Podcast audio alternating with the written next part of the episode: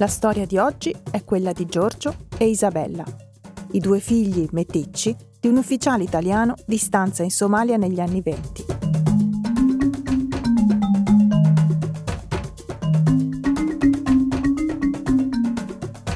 A differenza di quanto usava al tempo, Giuseppe Marincola riconobbe come legittimi i due figli avuti dalla sua amante somala.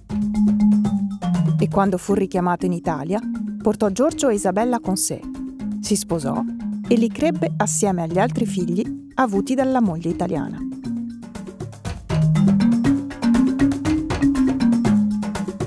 Negli anni 30, mentre Isabella pativa le umiliazioni inflitte dalla matrigna, Giorgio frequentava il liceo a Roma ed arrivò ad iscriversi alla facoltà di medicina.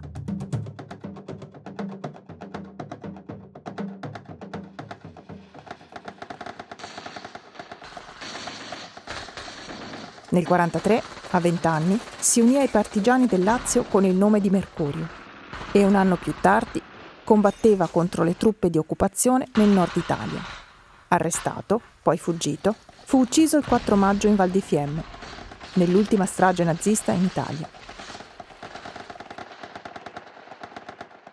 Al partigiano Mercurio fu assegnata la medaglia d'oro alla memoria.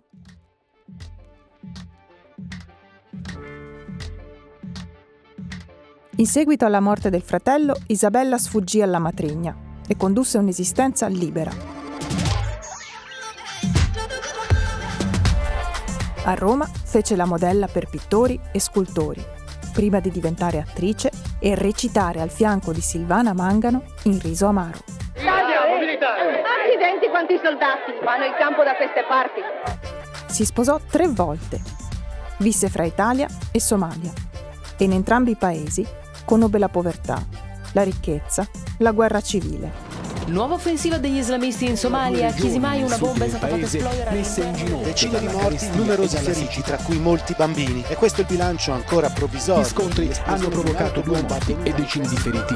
Un doppio attacco ha sconvolto questo venerdì Mogadiscio.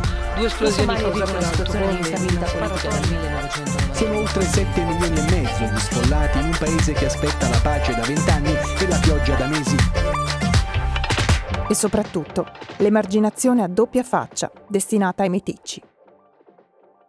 Suo figlio Antar ha scritto la loro storia, una storia meticcia.